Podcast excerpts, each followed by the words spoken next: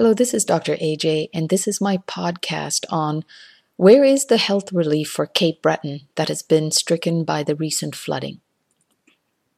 Halifax was devastated on December 6, 1917, when two ships collided in the city's harbor.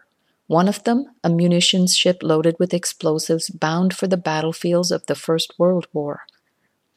The result was the largest human made explosion prior to the detonation of the first atomic bomb in 1945. The following day, the region was hit by a severe snowstorm, adding to the magnitude of the suffering and difficulty of getting help to those in desperate need. But help came. Relief assistance was immediate and extensive. Halifax was well served by the legions of well disciplined naval and army personnel who happened to be in the city at the time of the disaster, providing aid and a semblance of order. The explosion made headlines around the world.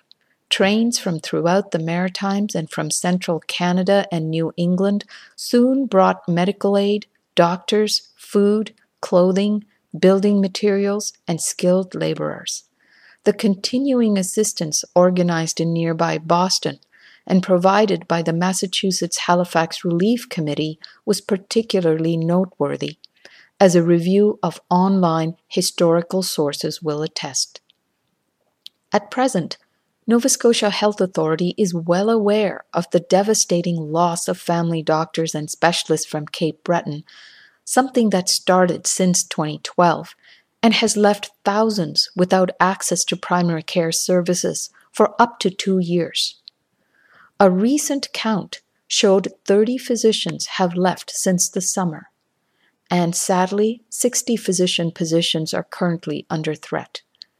When you add the devastation caused by the major flooding and its effects on the population and community based health resources, it is more than they can manage.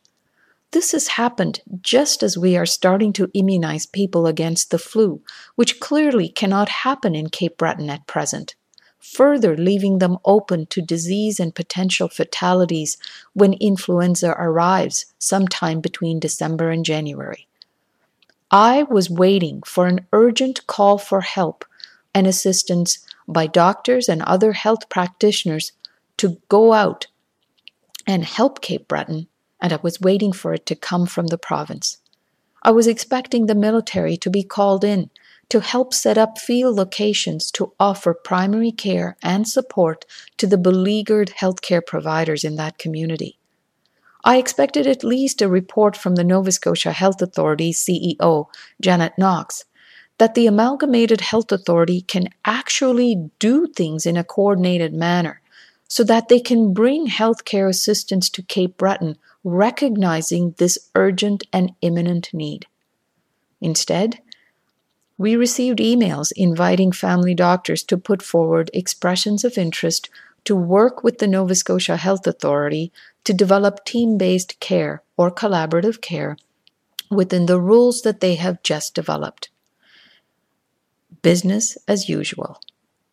I'm not arguing that this is important to continue to do necessary work, but in the face of Cape Breton's desperate and emergent need, it feels meaningless to the populations that are suffering right now. The Bostonians came to our aid in 1917. The ceremony of sending the giant Christmas tree to them every year brings a lump to my throat each time. I'm reminded that in our time of need, we were not left alone. I believe this had to do with having established a meaningful relationship with them and between us and the Bostonians and others in the country over time.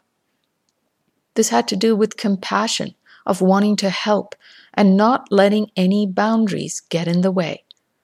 This is in sharp contrast to the sterile, fiscally responsible Nova Scotia Health Authority that continues to expose a cold and dispassionate face to the desperate need of the people of this province. Despite being in the 21st century, it would seem to me that we are worse off than when we were rich with friends and compassionate hearts that helped us in 1917.